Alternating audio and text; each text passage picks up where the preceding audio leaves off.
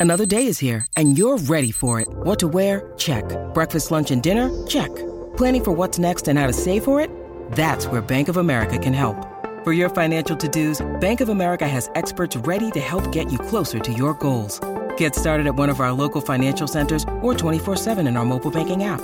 Find a location near you at bankofamerica.com slash talk to us. What would you like the power to do? Mobile banking requires downloading the app and is only available for select devices. Message and data rates may apply. Bank of America and a member FDIC.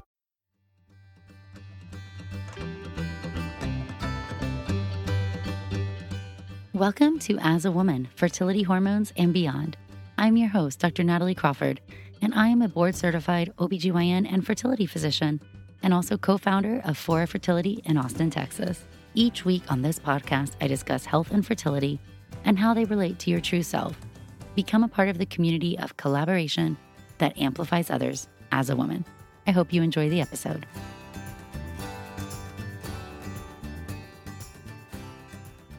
Welcome back to the As a Woman podcast. This week I'm talking about premature ovarian insufficiency, also known as premature ovarian failure, early menopause, premature menopause, whatever you want to call it. This is when you run out of eggs early. What you should know about this medical condition. Before we dive in, I want to give a huge thank you to all of you for being here and supporting this podcast over the years. We do have a few updates if you haven't listened in a while. One is that Fertility in the News, which used to be a weekly segment, has now been taken to the newsletter. So you can subscribe nataliecrawfordmd.com slash newsletter. You will get weekly updates, some of my favorites, recipes, fertility Q&A, and my take on your top and latest news stories. So go ahead and check that out. Also, at every episode, we answer your fertility related questions. These questions can be asked on Instagram on Mondays at Natalie Crawford MD.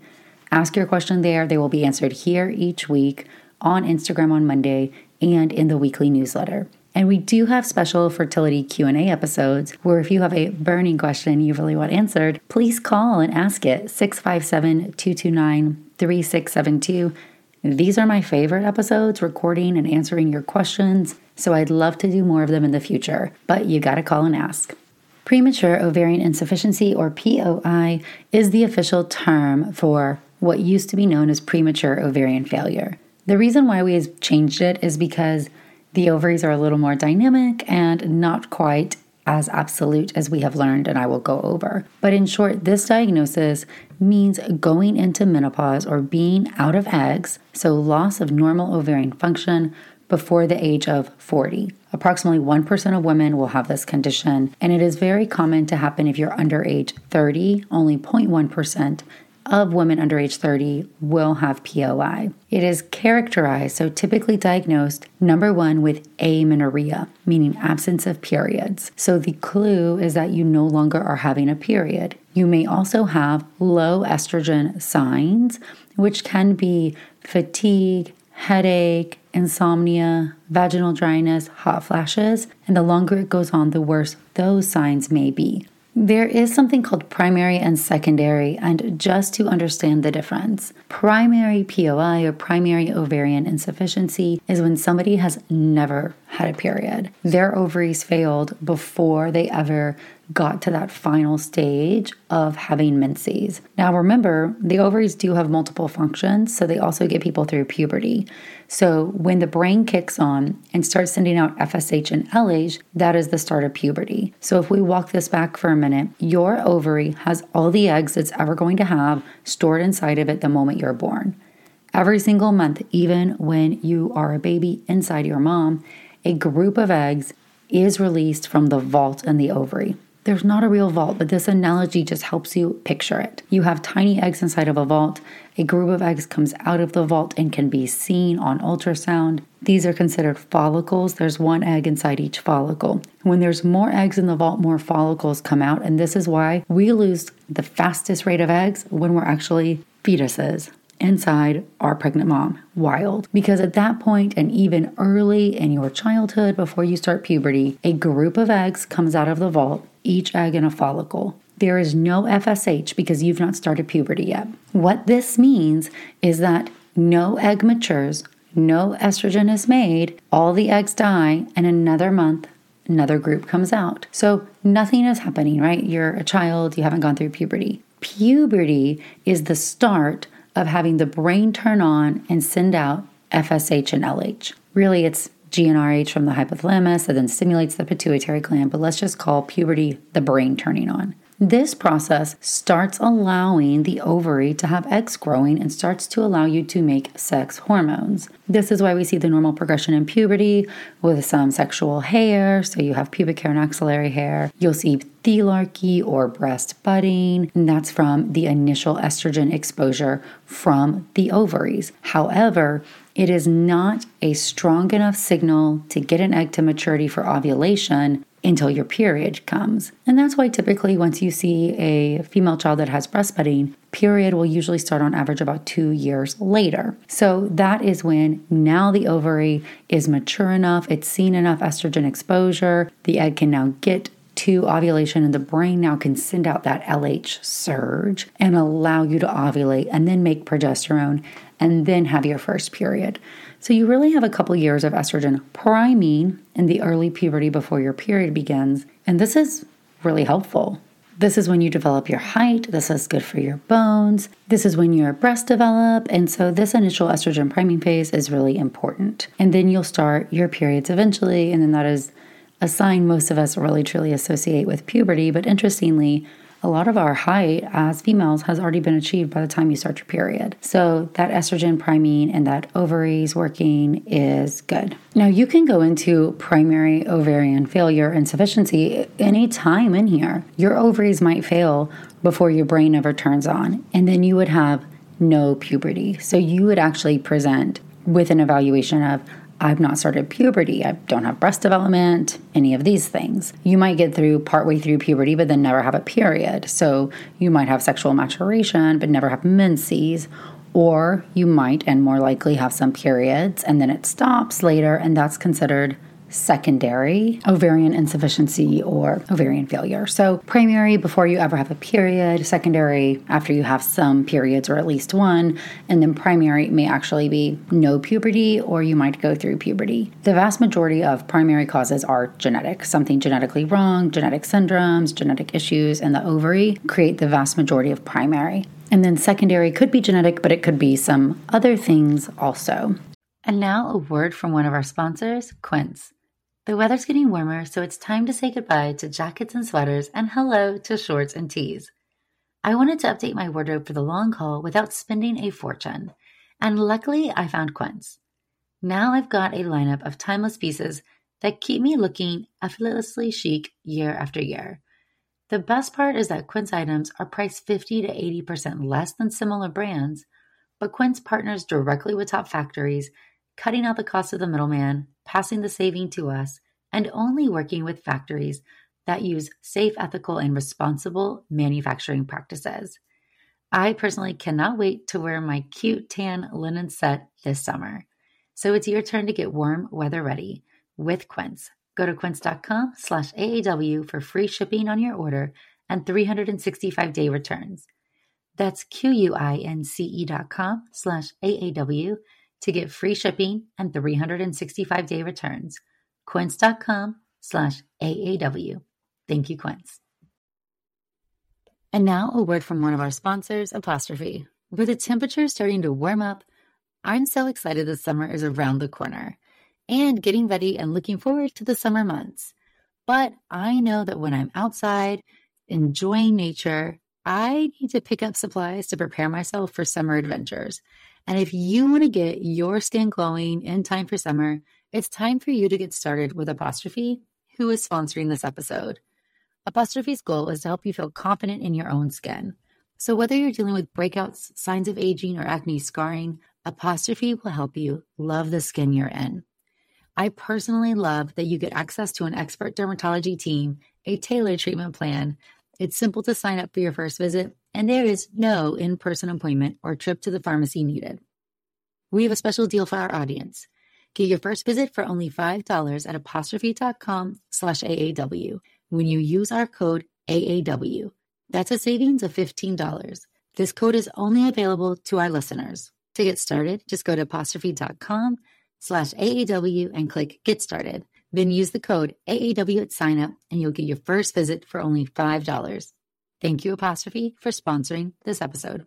Now, when we look at this, one issue we have, and this is all going to focus on secondary premature ovarian insufficiency. So, from here on out, that's what I'm going to be talking about. The diagnosis often gets muddied, right? We already know that people who have hormonal imbalance or issues or any complaints that relate to their reproductive system or hormones or periods often do not get taken seriously. And some of these initial symptoms can be mild, like insomnia, fatigue, headaches, not feeling well, feeling dry. So, some of those things don't really present themselves as very alarming and they may go on for a while before somebody finds out.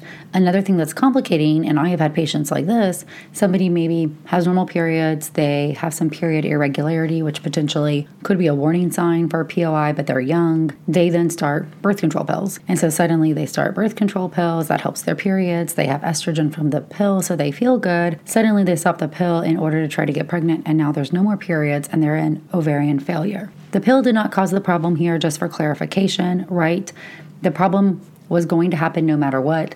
The pill is giving estrogen so the brain doesn't send out FSH, but remember that doesn't change what is happening in the ovaries. Just like before puberty, you didn't have FSH, you were still losing eggs. So these people were still on a pathway to egg loss. They just didn't know, and they didn't have any of the symptoms because the pill was giving them estrogen, which is good. Estrogen is important, and there are some long term secondary outcomes if you do not have estrogen exposure. So, having POI and then not being treated with estrogen can definitely have long term consequences, such as cardiovascular, neurocognitive, and skeletal. So, increased risk for osteoporosis, for heart disease, heart attacks, and for dementia or Alzheimer's disease. So, estrogen is really, really important for the entire female body. All right, so how do you officially diagnose POI? The official diagnosis is going to be two separate blood draws four weeks apart that show an FSH of high higher than 25, specifically paired with an estrogen that is low. So, if you have a low estrogen and a high FSH, that means your brain, your pituitary gland, is sending out so much FSH. And the ovaries, what makes estrogen, are not doing anything. They are not listening, they are in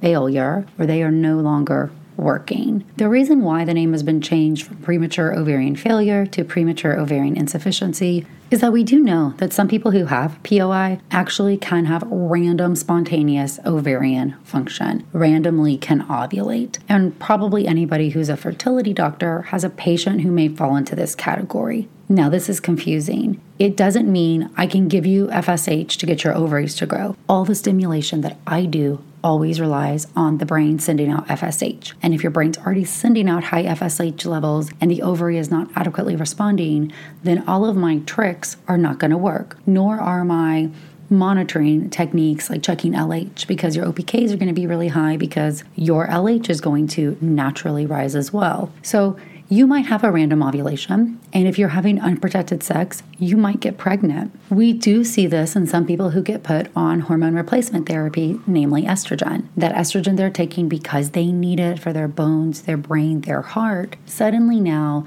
decreases some FSH, and sometimes that can allow an escape ovulation and a potential pregnancy. So I've even had a patient who had POI, used donor eggs, had a baby was on HRT and then randomly got pregnant with her own child. It can definitely happen. It's just not common. So you might find yourself at this place where we can no longer stimulate you, can't do IVF, can't do IUI, can't do egg freezing, can't try to time anything, but potentially you could still get pregnant. And because of that random escape ovulation, if you're under age 40, this name has been changed to premature ovarian insufficiency. Ovaries don't make enough estrogen to keep you healthy. It's not good for you to not have estrogen, but it's not a true 100% failure. Now, that's different if you're over age 40 just because of natural loss of ovaries, too.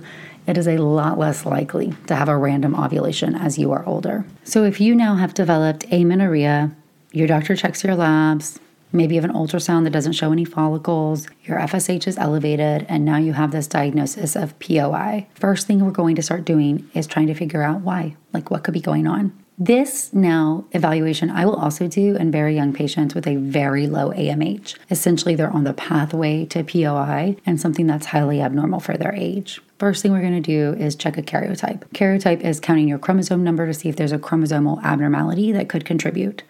One top cause is something called Turner syndrome.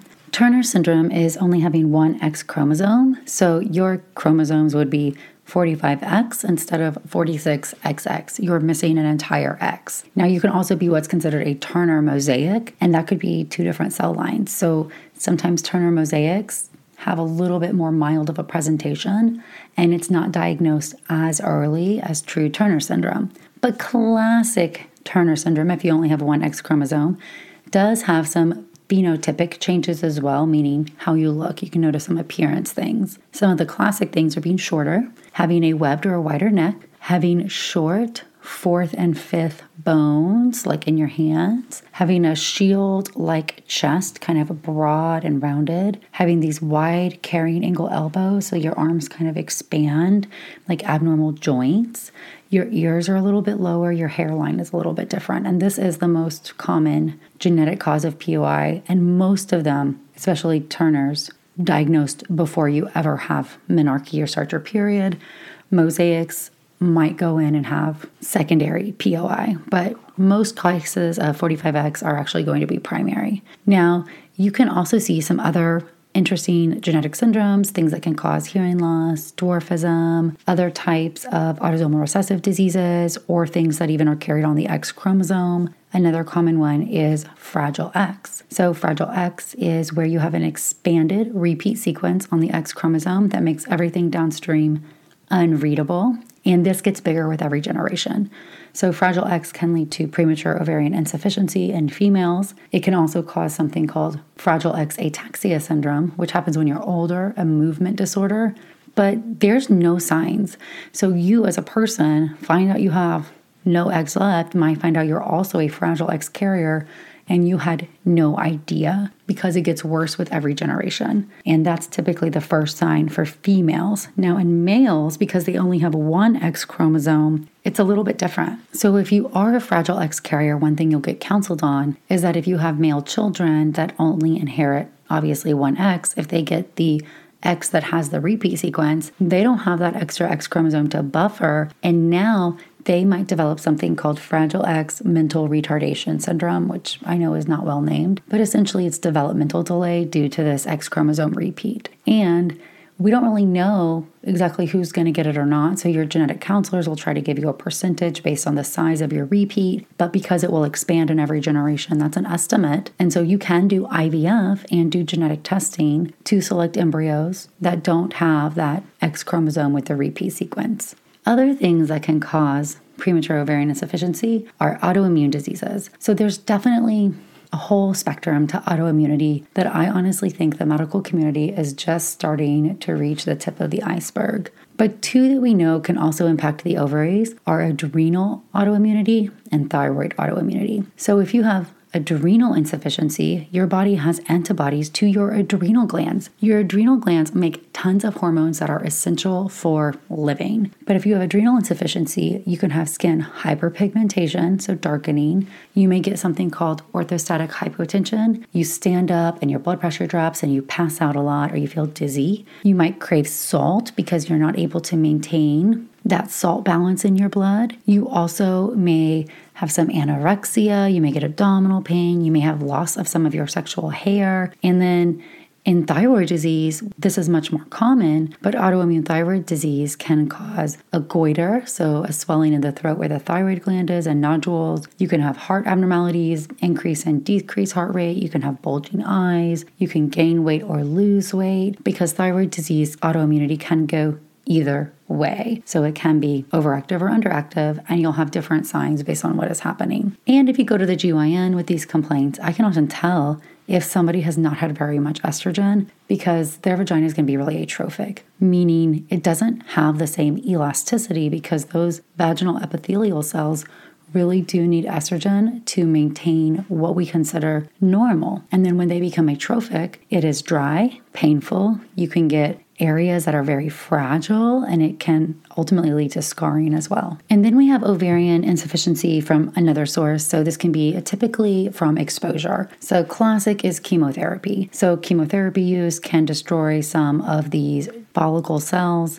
And so we see, we'll use breast cancer, for example, that after standard treatment for breast cancer, 20% of people will be an ovarian failure. Now, the others that are not often still take a huge hit to their egg count and still may go into POI earlier. And this is due to this exposure.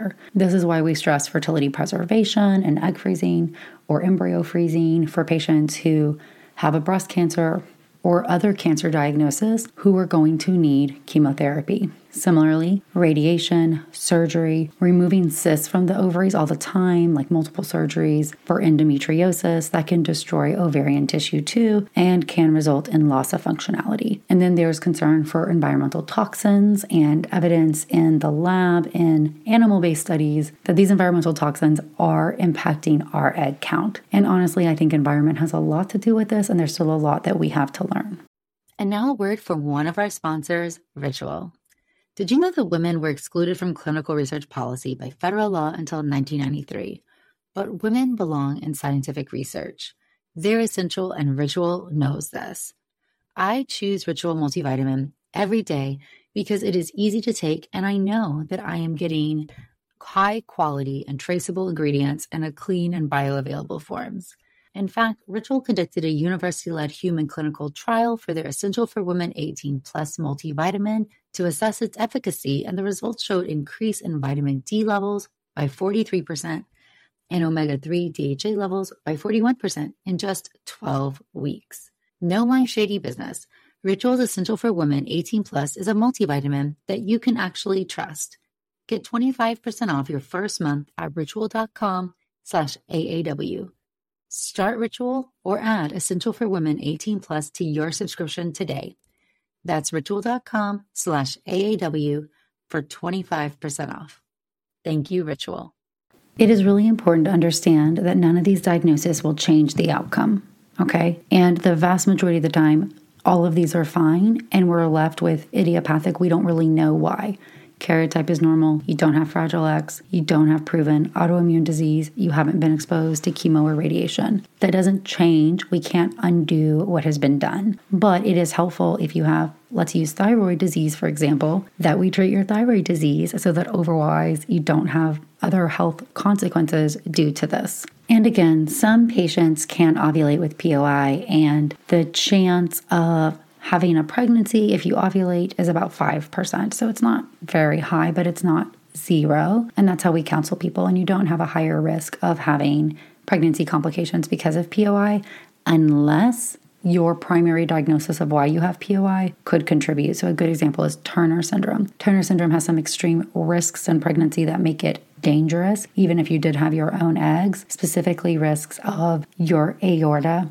dissecting, essentially having a rupture of your aorta. So that sounds pretty terrible. And that's just due to part of the nature of the disease. But presuming that the reason why you have POI does not hold any other risks, you don't have any other risks as well, and potentially may be able to get pregnant. Now, you come to my office and I'm going to tell you donor egg is the treatment of infertility for POI. It is proven to be successful in the vast majority of people, and it is what is typically going to work because we can't rely on you having a random ovulation. If you're young or you're okay, if pregnancy doesn't happen right this moment, then you can wait and see what happens. But if you're really ready to be pregnant, we've got to talk about donor egg or donor embryo very openly. Now, just because you have POI, again, the uterus can still function. The uterus responds to hormones. So, in people who've had their ovaries taken out, they're in menopause, ovarian failure, whatever, I can give you estrogen. The lining of the uterus will grow. We can start progesterone. We can replicate what should happen, and you should be able to have an uneventful pregnancy.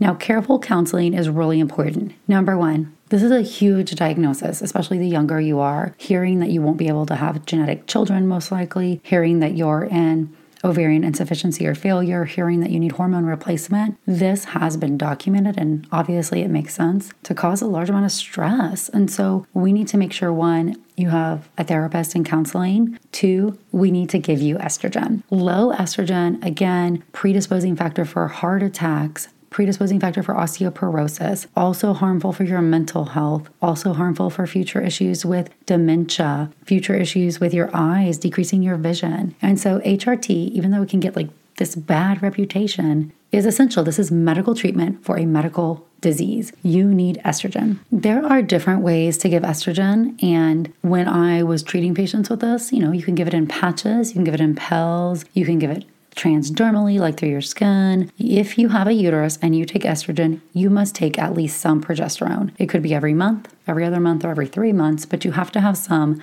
because unopposed estrogen does contribute to a risk of endometrial cancer. So we don't want to jump from the fire to the frying pan, right? So, can't have unopposed estrogen if you have a uterus. Now, if your uterus was taken out or you don't have one, then you can have unopposed estrogen and that is fine. So, for almost everybody, we need to get you back on estrogen with some progesterone. Sometimes birth control pills do this because if you're younger, that just may be socially easier for you. As we get older, or if you prefer, you might tolerate different times of estrogens better. So we try to figure out what's going to be the best. We like to get you on the lowest level of estrogen that makes you feel good and that is replacing you in the way that you need to. So we should continue estrogen based hormones up to age 50 at least, which is the natural age of menopause. Complicating factor here is what do we do with people who have a history of breast or ovarian cancer or if you carry a cancer causing gene? And this will likely be a nuanced discussion with your team. It's not quite that easy because you have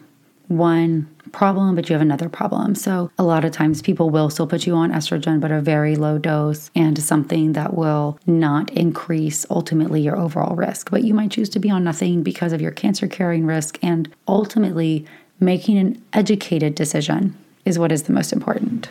The last thing I do want to circle back on is that sometimes you can run out of your gametes based on an infectious disease.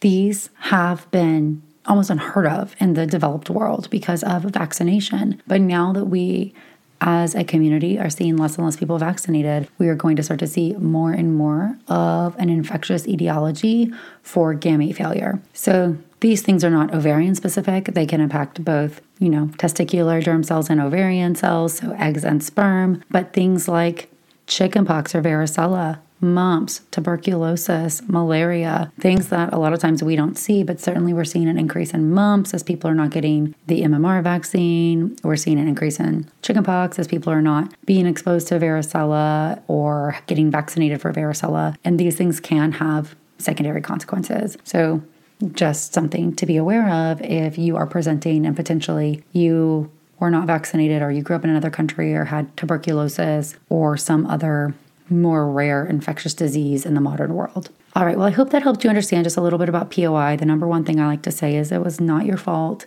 You didn't do this. This is a consequence of the deck of cards you are dealt, and our goal from here forward is to get good support. What does that mean? Your team now is multifactorial. You typically are going to have somebody replacing your hormones. You are going to have somebody who is helping talk you through, you know, psychological aspects. And then you're going to have a fertility doctor if we want to talk about getting pregnant at some time. You'll want to be screened to see most of these people are going to be screened differently for risk of osteoporosis. And you want to make sure you have a complete workup for other things that really are the etiology. What caused your POI? Is there something we can identify?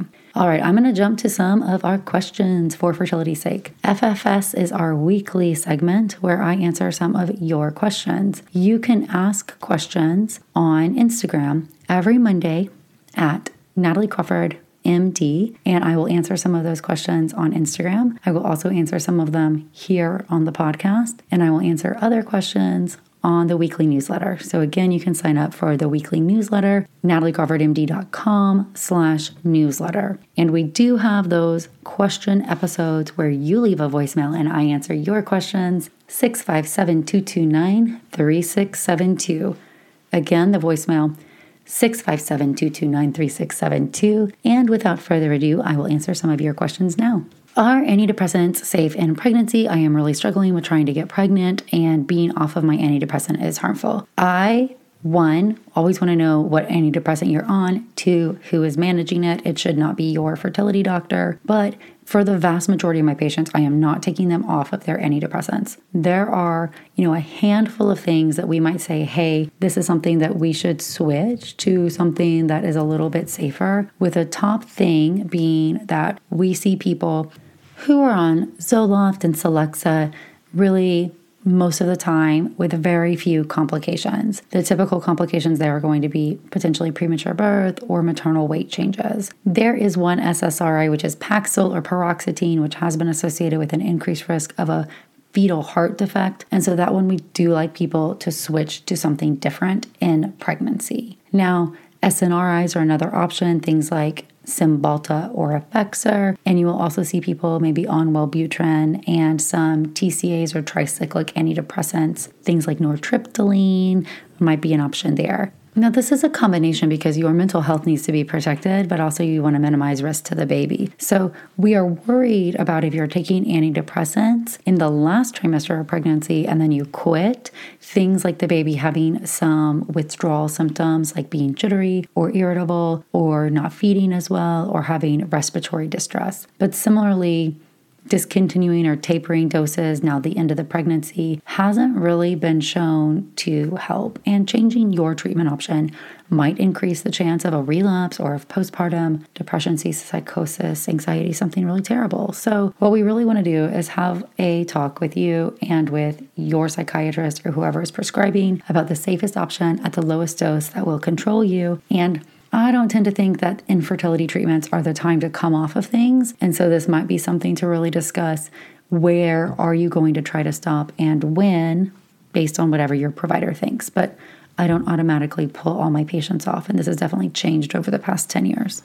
All right, just had a baby via IVF. When can I do another embryo transfer? Hey, every fertility clinic is going to have their own thoughts on this one. Personally, I don't like to put an embryo inside your body until it's been one year. So that way, I want your uterus to heal up. Each embryo deserves a fair chance. Probably the very soonest I've seen people do it is going to be six months after giving birth. Again, not my preference. And we're always going to want you to be finished breastfeeding. So I want you to enjoy that experience. If you love breastfeeding, I don't want you to have to cut that short in order to achieve this next goal.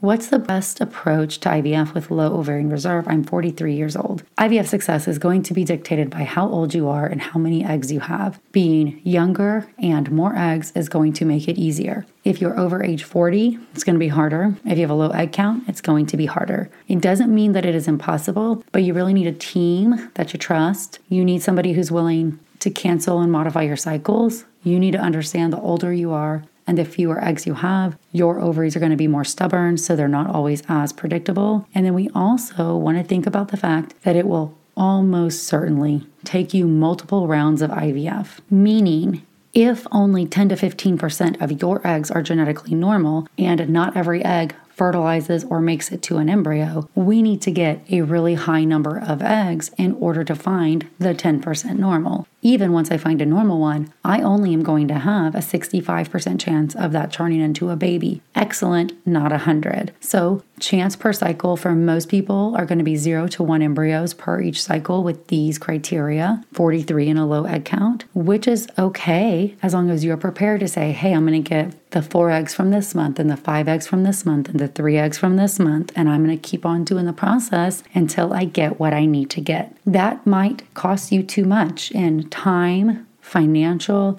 emotional, or physical energy. It will always be more cost effective at this age to do donor egg or donor embryo. That doesn't mean it's the only option, but it will certainly be more cost effective. You might have insurance benefit, you might not. You might have endless funds, you might not. You might feel very strongly about one option. What I tell my patients is have an open mind. Let's explore all of them and see what really is fitting the ultimate goal the best for this circumstance. Also, important to know that some clinics do have an age cutoff and they won't cycle anybody over age 42.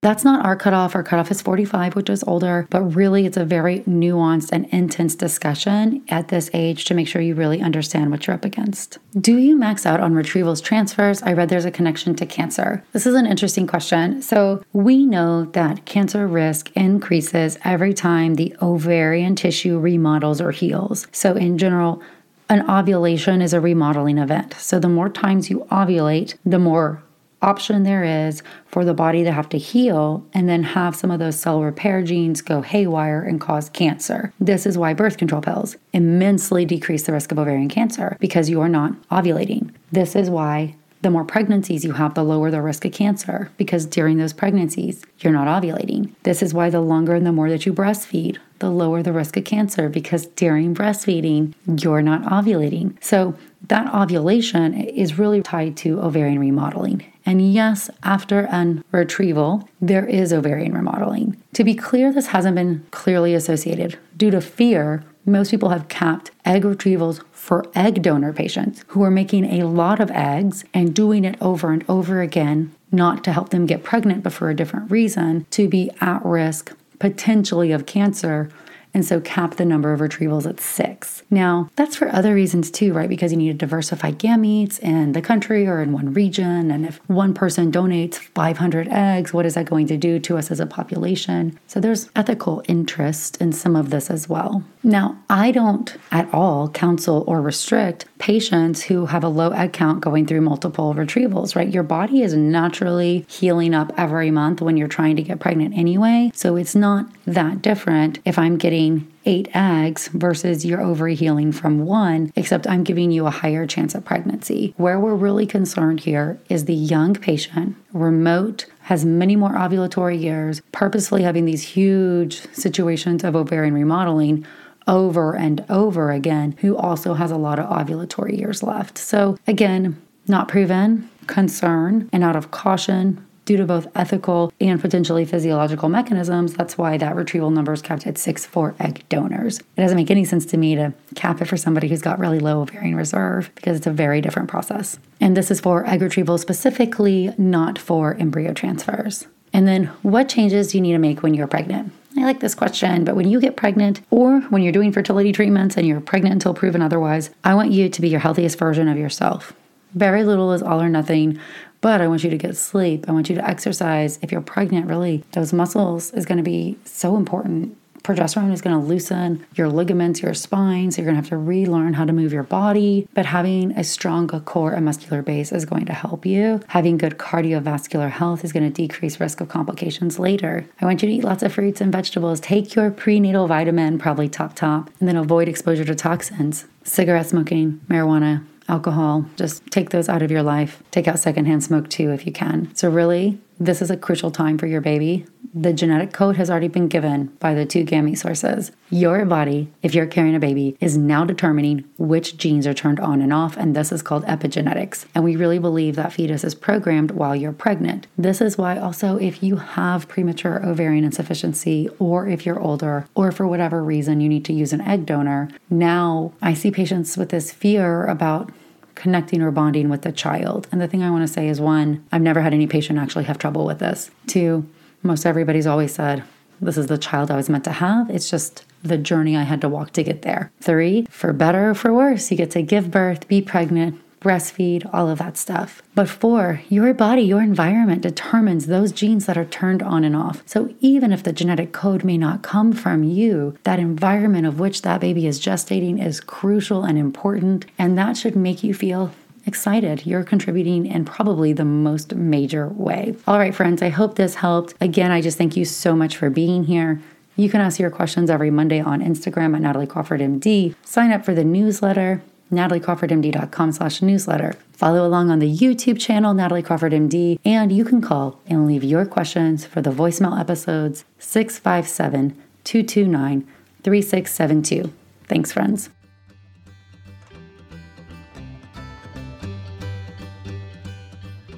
Thank you all for listening to As a Woman. It would mean so much if you could rate, review, and follow the podcast to be notified of new episodes every Sunday. I hope you learned something new and I hope you share it with someone in your life. Be sure to follow along on Instagram at Natalie Crawford MD and check out the YouTube channel Natalie Crawford MD. If you're interested in becoming a patient, you can also follow Fora Fertility. I'm so thrilled to have you here, part of the community that amplifies others as a woman.